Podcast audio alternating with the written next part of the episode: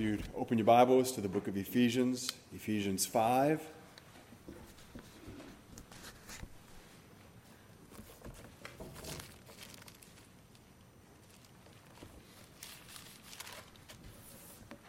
Let's pray.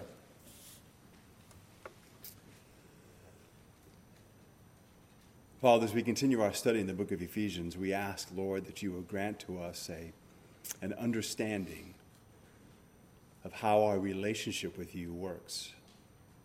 How it is, Father, that you work in us and how you change us, how we are to live, how we relate to you on a daily basis, how that works itself out in the way we live and in our pursuit of holiness. That, Father, we may live rightly before you. That, Father, we may understand what it means to walk with you on a, on a daily basis. That, Father, as the word says, that we may be filled with your Spirit. And so, Father, we ask that you grant us the ability to really wrap our minds around those things that Paul is telling us here in this chapter. And so we thank you, Father, again, as always, because you are with us and you seek to work your word into our hearts and lives, helping us to understand it and giving to us the desire that we need to want to understand and to apply it to the way that we live. And so we thank you and we do ask these things in Christ's name. Amen. Ephesians 5, beginning in 17, Paul writes, Therefore, do not be unwise, but understand what the will of the Lord is.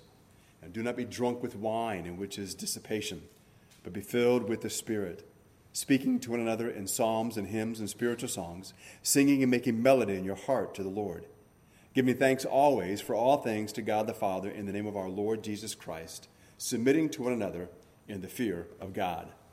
So you can tell by your notes, we're beginning with the seventh point. We're not going to review the previous six because that would take a while um, to do that. And I do think that even if you weren't here last week and you don't, uh, obviously don't have time to go back and, and to listen to those because we're here this evening, uh, I do think that even though there is some overlap, that you will uh, soon enough kind of be on track with us and where we're headed with all of this. The main thing that we're doing as we work our way through this is not only to understand what Paul is telling us here, but at the same time to try to unravel, maybe undo uh, some of the things that we've been exposed to for many, many years as believers. And one of those main ideas that uh, has unfortunately come out of this passage uh, is the idea that as, as we seek to follow the Lord and as we, as we pursue sanctification, as we pursue holiness, it's kind of been, presented to us that we are to almost seek an experience. It's not said that way at times, but that is kind of the idea that we need to kind of empty ourselves, we, we need to confess our sins, all known sin there is, and, and go through all this kind of self cleansing. They don't present it as self cleansing, but that's in the end, that's kind of what it is so that you can kind of put yourself in a position so you can then be filled with the Spirit. And then when that takes place, all kinds of good things will happen. And it's not, you know, it's not a teaching where all these good things, you'll be doing miracles and speaking in tongues. It's not that. Uh, it really is about you and I walking closer to the Lord and being led by the Lord. But we've been kind of misled. And so, and so as a result of that, it's opened the door to a lot of misunderstandings about the Lord, about the way we are to live our life, the relationship we have with the Lord, and how we progress in our sanctification. So we've kind of been looking at uh, going all the way back to chapter 2 and kind of drawing some things from that as we, as we go back to look at what we're given here in chapter 5, and in particular verses 17 through 21, kind of make, to, to make sure that we're kind of well grounded and that we're, we're in the right direction. So the seventh thing, the seventh point that we were getting at uh, last week was that when you look at the prayers of Paul, Paul was praying for believers to be filled unto all the fullness of God, to be filled with the fruit of righteousness, or you could put it this way to be filled with the knowledge of God's will and all wisdom and spiritual understanding. So, again, as we, as we kind of go back to what we mentioned last week, remember what Paul says here in verse 17 A, don't be under, uh, unwise, and B, understand. And so, again, we're very much engaged with our mind and our thinking. We're to be thinking biblically. We want to make sure that uh, the lens that we use in thinking about our life and in thinking about the Bible, again, is the lens of Scripture and, and looking at, at what he's saying. What we are trying to do is we are trying to get rid of the idea that there's some form of mystical or mysticism in this. We're, this is not, we're not trying to achieve a level within Christianity. We're not shooting for a particular kind of feeling. Uh, different believers are going to have different feelings and emotions as they live their Christian life. That's fine. We're not trying to promote that there's one kind of feeling that we're all going to have, or that there's one kind of feeling that's superior to all the rest. That this is very much more, um, I don't want to say basic. Uh, maybe uh, we could say this it's much more earthy it, because this is something that's available for all believers, period and, and not for a select few or for a select number who have some kind of special secret or in uh, with the leading of the Spirit of God. So when we read the Bible, first of all, let me just remind you of this. When we read the Bible, a lot of times we think of the Bible and read it only in individualistic terms. It's not necessarily bad per se, and we do live in a very individualistic age. But here, Paul is speaking to a congregation and he's praying for this congregation as a whole. It is made up of individuals, but he's still praying for them as a group. So his concern appears that for the form, uh, foremost, that the congregation as a whole grows in spiritual maturity. So that doesn't mean that he's not praying for individuals to grow in maturity, because he is. But the idea is that we as a group are growing as believers. And we're going to be growing in, at different rates, so to speak. But he wants to see this congregation as a congregation mature. And so, in the life of a church, that should be one of the goals for, for the church as a whole. Even though there's, there's going to be an influx of new believers, and the speed of that kind of depends on the era, you, the era you live in, as well as the area that you live in, and all those types of things. But even though there's going to be an influx of new believers, the church as a whole should still continue to mature. The, the new believers that come into a church after the church has been established for 30 years in essence, should almost be growing at a much quicker rate than the new believers that came into the church when the church was 10 years old. Because there's a larger number of individuals that are more mature, that are thinking in the same kind of way. It's not that we're seeking to, to think robotically, it's not that we're, we all are thinking exactly the same, but in a sense, our approach to Scripture is going to more and more often kind of not become narrow, but kind of come together. We're all going to be on the same page. And so, what will happen then is a new believer comes into our midst, he will be exposed or she will be exposed to more and more people who are thinking in the same manner. And then that will have a cumulative effect on them, a, and it would affect them at a much faster rate. Uh, in the same way that if all of a sudden, you know, if you're in a home, let's say in your home you have a large family, and if in your family you're the only one who's been told by the doctor that you need to eat healthy and no one else eats healthy, you're going to really struggle. It's going to take a while for you to kind of get that discipline down. But if you're in a family where everyone is pretty much on the same page, and that same page is pretty much we're, we're going to do everything we can to try to eat more healthy, well, you're going to advance much quicker in your discipline in that diet, and the effects of the diet that the doctor wants to have in life will appear much sooner than it would in the other uh, situation because of the influence of the larger group. It's just the same kind of idea uh, that, that is uh, taking place here. So, Paul's, again, his foremost concern is for the congregation to grow in spiritual maturity um, uh, rather than for individuals to transition from carnality into spiritual effectiveness. And that's the other area that we've kind of touched on from time to time. Uh, the passage where he talks about not being carnal we're not saying there's no such thing as a carnal Christian in the sense that there are times that we can live in the flesh, but being a carnal Christian is not a category. In other words, there's no such thing as a person who would be a fleshly uh, Christian and they're in that state for X number of years until they reach a point to where they completely surrender to God. All right? So there are times you and I will struggle in our Christian life and we will be fleshly uh, in the way that we're living our life but that's not a, a category that a person kind of gets stuck in.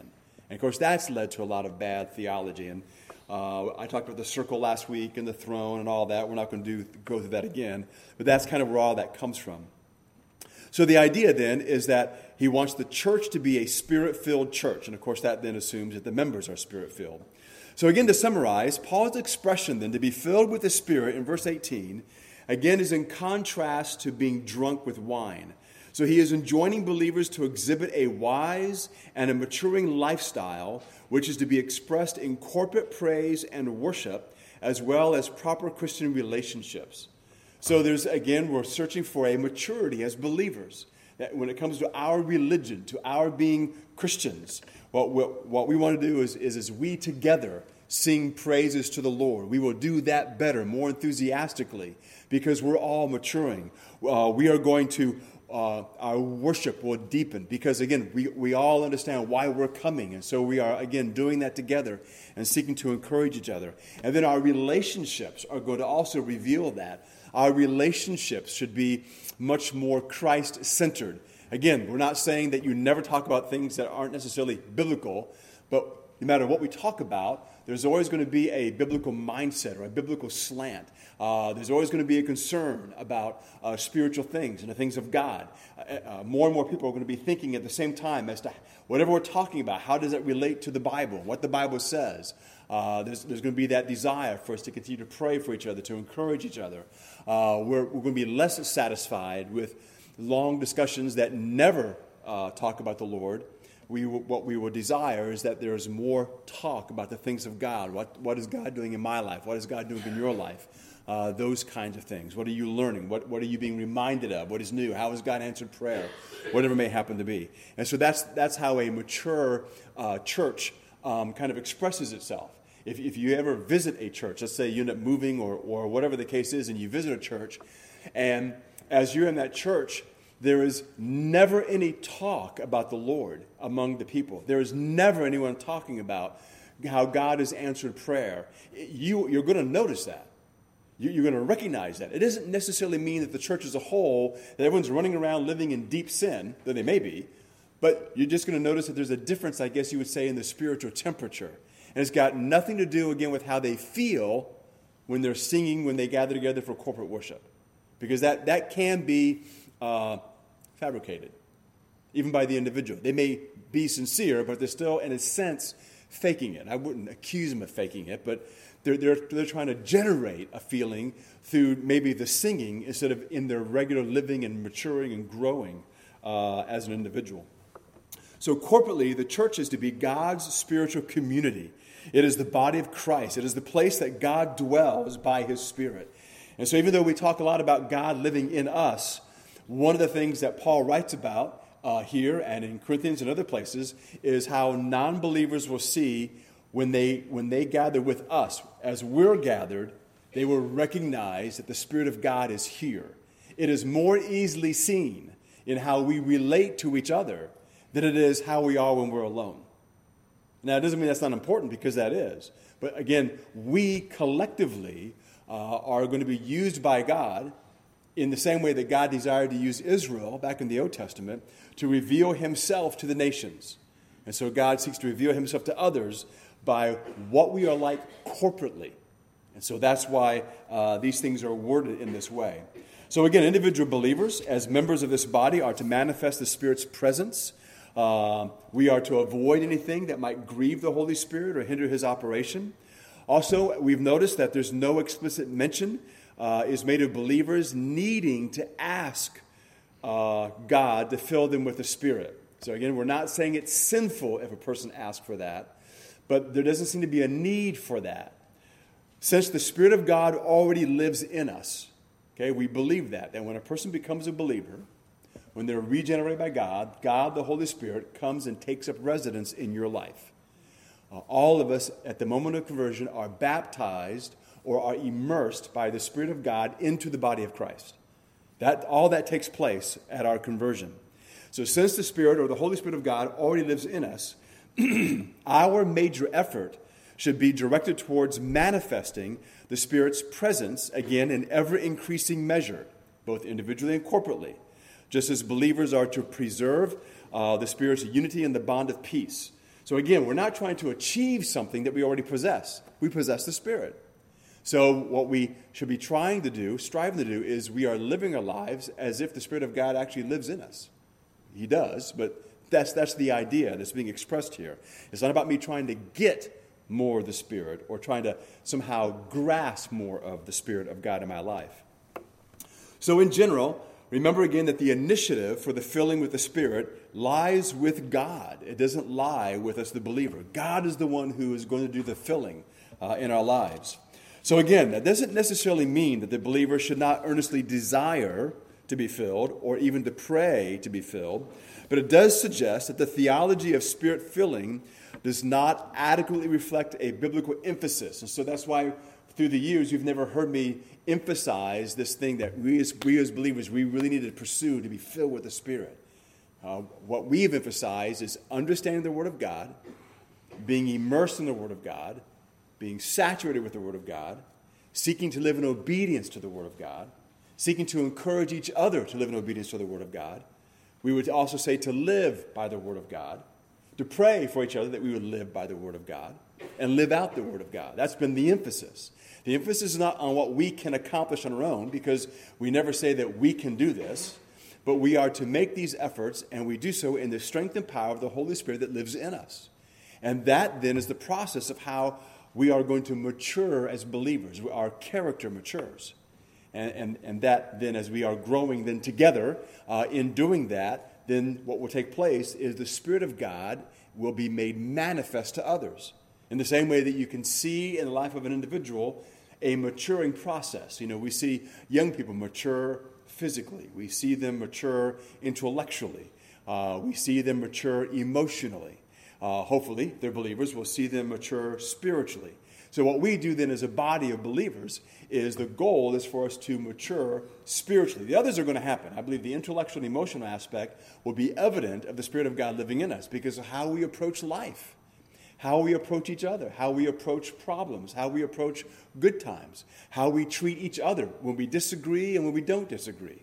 Um, uh, how we treat each other when we're disappointed or when we're betrayed by each other. All those different things that take place in human relationships is going to reveal a level of maturity, at times maybe a lack of maturity. But the idea again is that, that we, as we live this way, and we desire to live this way, God is again filling us with this Spirit, and again, He manifests Himself to others. So then we have a freedom as believers from the fear that we are not filled.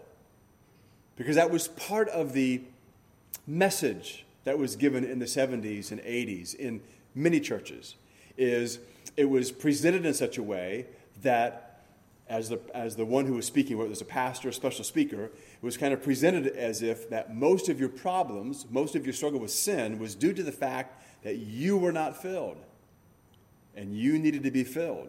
And of course, that would, that in some, that could generate fear. Why am I not filled? Why am I not filled yet? I've prayed to be filled. Am I not praying enough? Am I not praying the right way?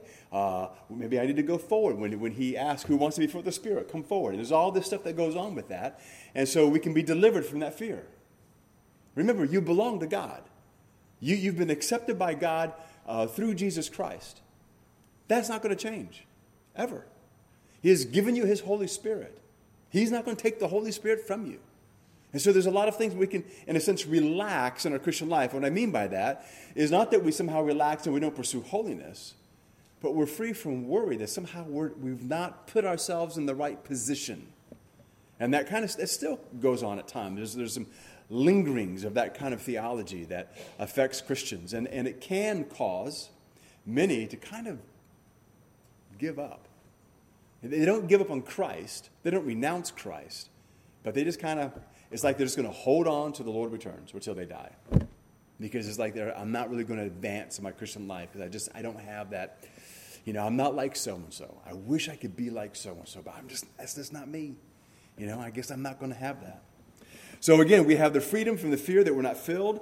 Uh, we'll, we have freedom from the fear that we're not surrendered enough. We have free from the, uh, we are free from the fear that we have not had the right kind of spiritual experience.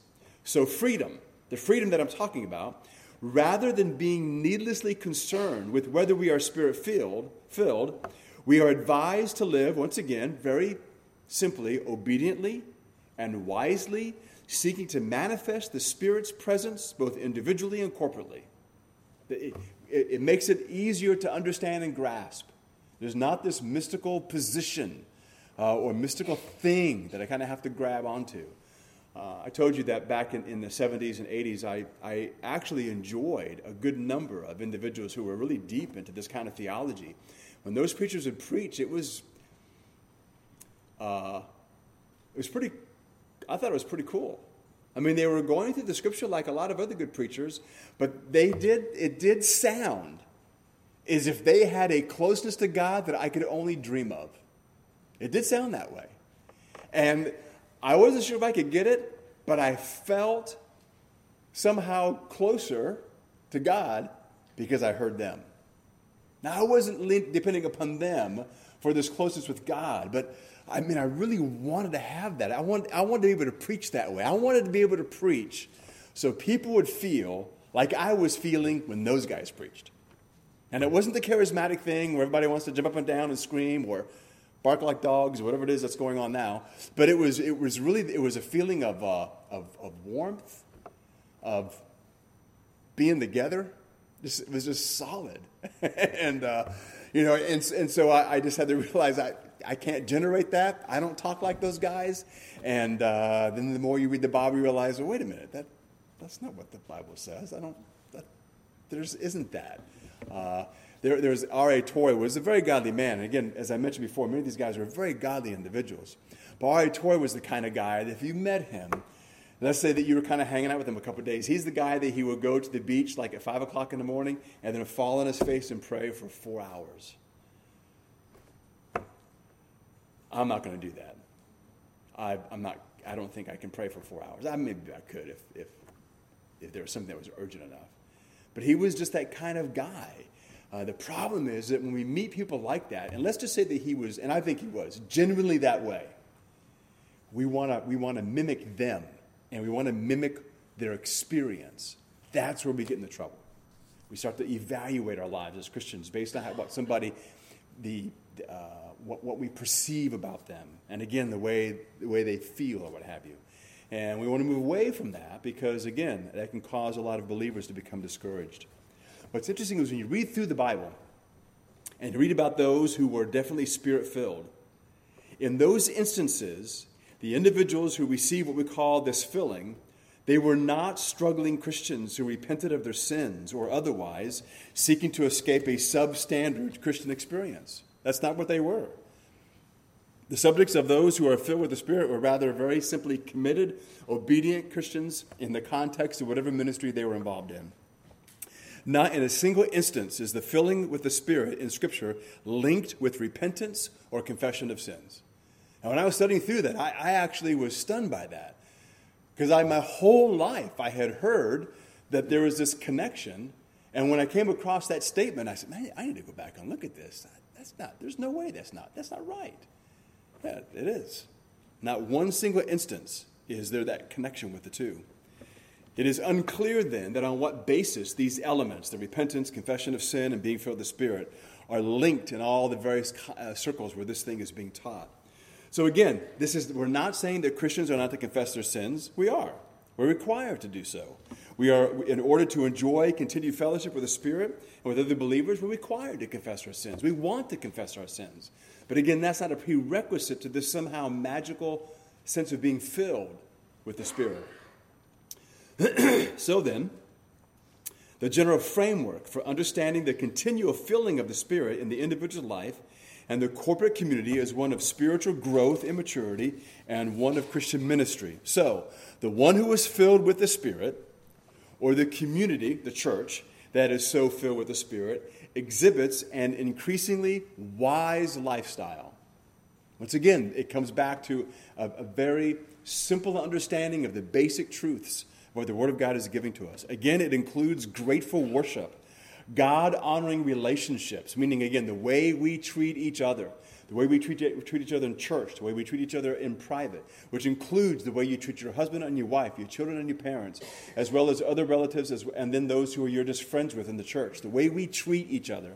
We want that, those relationships to be God honoring in every way. Again, uh, there's, no, there's never the issue of carnality is never linked with someone being or not being filled with the Spirit. So, a simple way to understand what it means to be filled with the Spirit. Because we keep talking about being filled, being filled, being filled. And sometimes we go, okay, well, what does that mean to be filled with the Spirit? Well, let's go back to the verse. Just as alcohol, when, when someone drinks alcohol, they're strongly influenced by the alcohol. Alcohol strongly influences a drunk person. So it's really nothing more than the Spirit strongly influencing the Christian. That's what we're talking about. I want to be filled with the Spirit. I want to be influenced by the Spirit of God so that I treat others with greater respect, greater kindness, and greater patience. God is going to fill me with His Spirit so that happens. My job, my responsibility is to follow the leading of the Lord. My responsibility, and that means to follow what the Scripture says. I don't have to ask God to fill me with His Spirit so I can be more patient, let's say, with Robert. God, His Spirit already lives in me. God's already has a Spirit there to influence me. And as I do the normal Christian disciplines again, the simple basic things of reading the Bible, studying the Bible, being involved in prayer, uh, being with other believers, uh, whether it's the context of worship or what have you, that influence, that encouragement, that strengthening, then the Spirit of God will continue to do its work in me and I will become more patient. I will become more gracious. That's going to happen in my life as a believer. 1 Corinthians chapter 3, beginning in verse 1, it reads this way And I, brethren, could not speak to you as to spiritual people, but as to carnal, as to babes in Christ. I fed you with milk and not with solid food, for until now you were not able to receive it. And even now you are still not able, for you are still carnal. For where there are envy and strife and divisions among you, are you not carnal and behaving like mere men? For when one says, I am of Paul, and another, I am of Apollos, are you not carnal? Again, he's not saying that they are in a special category uh, by themselves. What he simply tells them is, he says, I want to speak to you as spiritual people, or we could add spiritually mature but I cannot. I have to speak to you as fleshly people, carnal, because you are babes or you are what? Immature in the Lord. That's what it is. That's, that's the whole idea there. Kind of goes back again when we're raising our children, and as our children get older, uh, normally what happens is the way that we discipline our children changes in time. And, and there may be uh, times with certain ones that we may have to say to them something like, well, I wanted to treat you this way as if you were mature, but you've proven that you are not. So now we have to do this. In other words, I, I, have to treat you, we don't really mean like a baby, but we may say, I have to treat you like a baby because you've not yet learned some of these basic things that you should know by now. You're this age. It's ridiculous that I have to do this for you, but this is what I have to do because you've proven yourself to be immature. So that's all that he's talking about here, his desire for these individuals. Because remember, this church in Corinth, they had all kinds of problems. All kinds of problems. The main reason they were experiencing these problems and they were unable to overcome them is because of their immaturity. The immaturity in understanding the word, and that was linked to their immaturity in applying the word. Because that's where maturity comes in. Maturity is not just knowing more about the Bible, we do want to know more and understand it better, but maturity is then living that out, applying that. that that's where that change takes place in my life, and then that wisdom and that uh, maturity is revealed uh, as being one who, who has the Spirit of God living in him. So again, this is not a third category of Christians where you have the, you know, the immature and the mature, and then there's carnal. No, that's not what he's talking about. In fact, remember in the world, there's really only two categories of people you have believers and non believers. You can say it any way you want, but in the end, there's only two categories. And so we acknowledge that among believers, again, there are different degrees of progress in the maturation process. There are those who are more mature than others, those who are less mature than others. It really, it really comes down to just that. It is not those who have somehow reached that point to where they've learned how to completely surrender their lives to God. And the rest of us can only hope to be there someday. That's kind of how it can be, it's been presented. Not, again, not so much as strongly or as often as it used to be, but again, it still lingers. And a large number of people that are somewhere between probably 50 and 70, without knowing it, that was a large part of the Christian life that you were exposed to. That, that's, that was, was, especially if you were kind of Baptist, that was what was being coming down the pipe at us all the time in various forms. You know, the books on how to have the, and how to live the victorious Christian life. That's what that is. You know, how to, how to surrender to the Lord. You know, how, how to, you know, there are books about going to the cross and, and uh, leaving your burden there and really following Christ. And there's a lot of great truth in those things. But what we have to be careful of is that we don't somehow begin to slip into this idea that until I get to this point, which again is some kind of a mystical thing, some kind of a mystery that I just haven't yet arrived. Um, but uh, so it's not that at all. So again, more importantly, the impression that there's a third category of persons, carnal Christians, uh, uh, that the carnal Christian can somehow shed their substandard experience by merely confessing their sins and being filled with the Spirit, it, that's really unduly simplistic. To try to get out of the category of being carnal or being fleshly, that you just have to confess all known sin and then kind of they don't say wait for it, but the idea is that you're, and they don't say empty yourself. Those are some of the words I'm using to help better explain what they're talking about because sometimes people will try to couch their language in more biblical language, which is good, but we still have to evaluate what is being said or taught. Uh, and, and we need to be freed up from the emotional pressure that can come upon the believers because they're not, again, they're not in the in group, whatever that is. And so it's almost as if it's the same kind of thing that we recognize when we look at some of the really bad teaching that's within charismatic circles. It's the same idea. Uh, in some places, they will teach that speaking in tongues is the evidence of salvation. It's, it's not biblically, but there are those who teach that. So then within those churches, you have those who are in and those who are out. Those who can finally when I can finally speak in tongues, then, then I'm, I'm going to have the assurance that I'm saved. In other circles, they don't necessarily teach that you have to speak in tongues to be saved, but if you really want to be spiritual, if you want to, if you want to be close to God, if you want to be led by God, then, then you need to maybe speak in tongues. And so you have individuals who try, you know, they, they try to learn how to do that, and you know, all kinds of things go on with that. But there's always these separate categories of people, and it's always based on some kind of an experience, and not really based on Obedience to the Word of God. Go back in the Old Testament. David was a man after God's own heart. What was the main thing about David? He wasn't perfect, but what was the main thing? He lived in obedience to what God said. That's what it was. He lived in obedience. Look at Saul. What was, what was Saul's problem? He lived in disobedience to what God said. Go through the judges. Same thing. It always comes down to those things and not some, you know, experience uh, or, or mystical thing that we can have. So again, Paul emphasizes wisdom, he emphasizes faith, he emphasizes Christian character. Um, and all of these are biblical references to a person being filled with the Spirit or being full of the Spirit. So, the slow road to Christian maturity entails a process of mental and spiritual renewal as well as practice, not merely prayers to be filled with the Spirit. God requires you and I to be active. God is working in us to conform us to the image of His Son Christ. God doesn't need us to cooperate with Him for that to happen. But God has established the relationship we have with Him that entails you and I putting forth that effort. And that we are together with God, living in obedience, doing what He says, and, and that is done for our benefit, for our joy, uh, and for His glory. So, to, so true discipleship then is a complex and long term process. Even though for those individuals who seem to be growing very rapidly, it's still a very complex and a long term process. Uh, we're, we're, we are continuing, in a sense, to arrive. No matter where we are in our Christian life, we know that we have much, uh, much, much further to go. We, we are aware of our sin and how deep our sin is. Believers, as the scripture says, are to work out their own salvation knowing that God is working in them to complete his good purposes. So, believers then should be advised to shed this undue preoccupation with whether they are filled with the Spirit, focusing rather on living obedient Christian lives that are increasingly characterized by the Spirit's presence. Let me read to you uh, there's a uh, theologian by the name of B.B. Warfield. He's dead now. Um, but he wrote this about all of these things.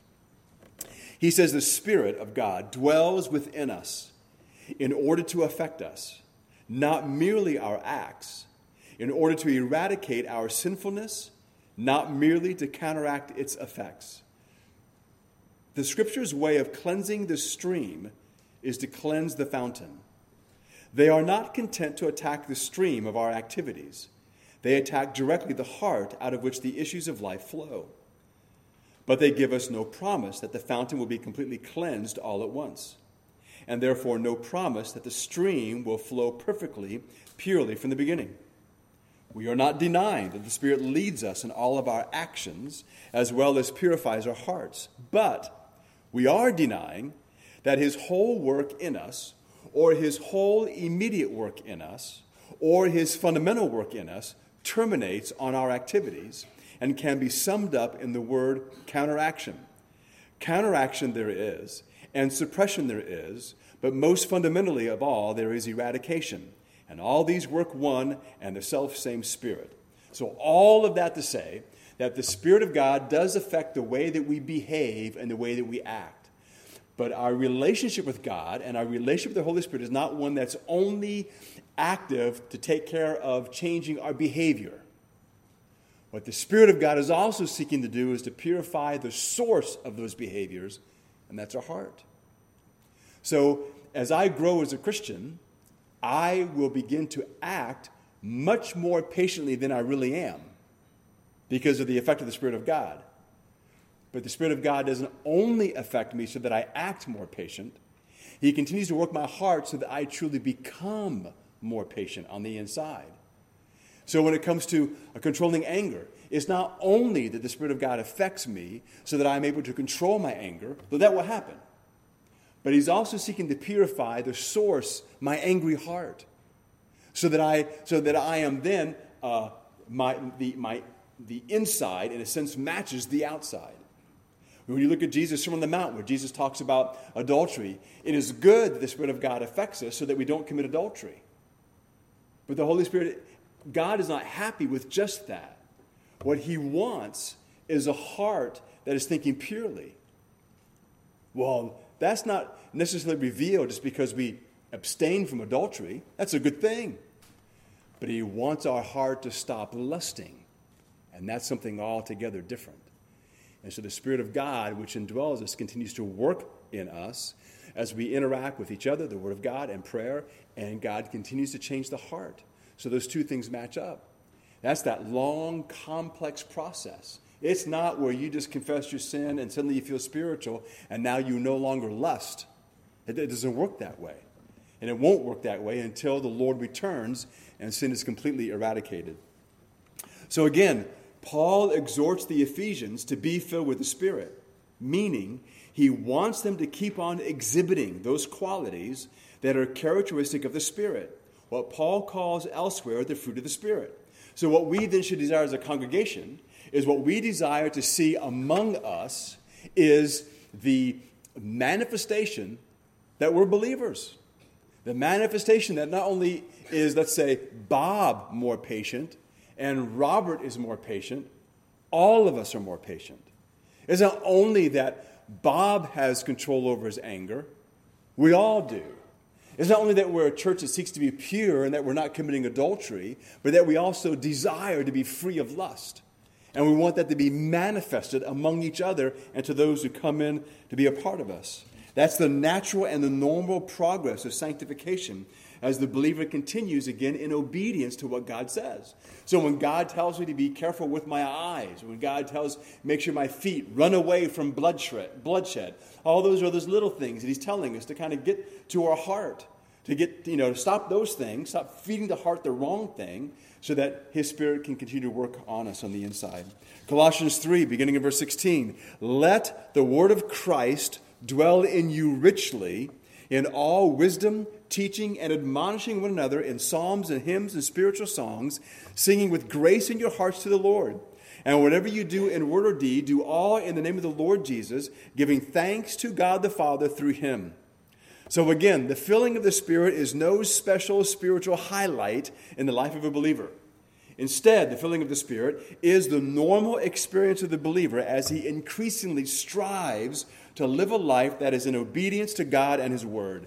So when we, so when we hear about maybe someone in our midst who's struggling in a particular area of their life, we don't pray, oh Lord, I pray that that Robert just gets to that point to where he can just completely surrender to you. What we pray is, Lord, I pray you help Robert to want to obey what you say. Lord, if there's anything that I can do to help to encourage him to live in obedience, if there's anything that's causing him, that's leading his heart astray, that causes him to not obey or to not want to obey, it, boils down to something we can wrap our hands around. I, I can understand that. We're not just waiting and hoping for the day that he finally surrenders to God, because when is that ever going to be enough? When do we ever know I'm completely surrendered? How do we ever know that we've ever arrived there? But we can measure and see our obedience to God.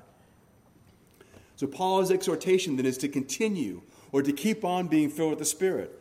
Paul is encouraging, encouraging us to keep on acting like Spirit people, to display those character qualities that are typical of our new life in Christ.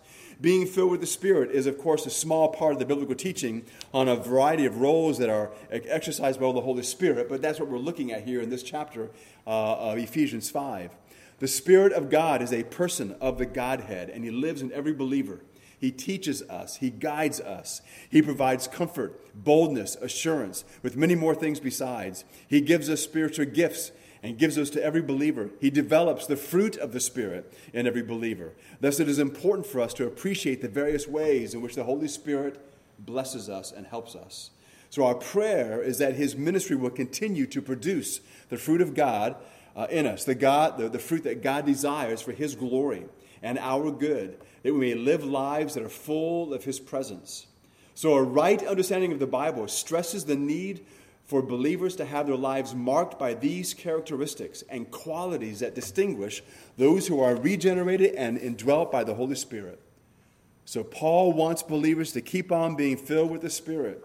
Again, it's the normal, expected activity of the obedient believer. There is no scriptural basis for believers to seek a special experience called the filling of the Holy Spirit as part of their progressive sanctification.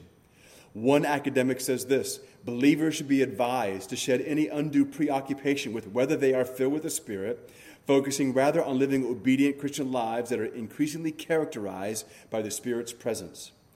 In fact, I'm one of those that believes that if we focus on the wrong thing, on the experience, it kind of moves us in a position away from personal responsibility because we're waiting for that thing to happen inside of us. Obedience has a lot to do with what you and I do and what, and what we choose to do each day. Therefore, many are wrong when they argue that the filling of the Spirit is the secret of sanctification. And that's how that has been portrayed for a long time, that that was the secret to sanctification. There's no secret. If there is a secret of sanctification, it can be summarized by one word obedience. And we ask God to give us the strength and the help that we need to desire as well as to actually live in obedience to what He says. Let's pray. Father in heaven, again, we thank you so much for your word and for the teaching of your word. And I pray, Lord, that if any of us here this evening are kind of stuck with this idea that we have to get to a certain point to where we're able to confess enough of our sin and allow ourselves to be in a position to surrender to you so that father we can somehow be magically transformed to becoming super, super sanctified. We pray lord that you would free us of the fear and the tyranny of that kind of thing. Help us to understand, Lord, that it's, it's, it's a basic uh, idea that's presented throughout the Scripture, one that we can all understand and grasp, one that you're able to, uh, more than able to help us in our lives in simply living in obedience to what you said. Helping us, Father, to, to recognize the, the great simplicity of that. Even though, Lord, it's simple, we know that it's not easy. We know that it's hard because our hearts have been darkened by sin for so many years. And even though, Lord, many of us here have been sanctified or been justified by the Spirit of God, it seems that sin continues to linger. We thank you that we've been freed from the power of sin. We pray, Lord, that you would continue to help us to continue to become much more free from its influence, because too often, Father, we return to it. Help us, Father, to manifest the fact that we are filled with your Spirit that you have filled us and that we are simply to live our lives and reveal the work of your Spirit in us. So, Father, we thank you again for your great love for us and for the, the teaching of Paul. We pray, Lord, that this would help us in many ways. That, Lord, it would deliver us again from, from fear, deliver us from wasting our time, and giving us, Father, the freedom that we need to live in obedience and to enjoy the life that you've given to us. We do thank you and we do ask these things in Christ's name. Amen.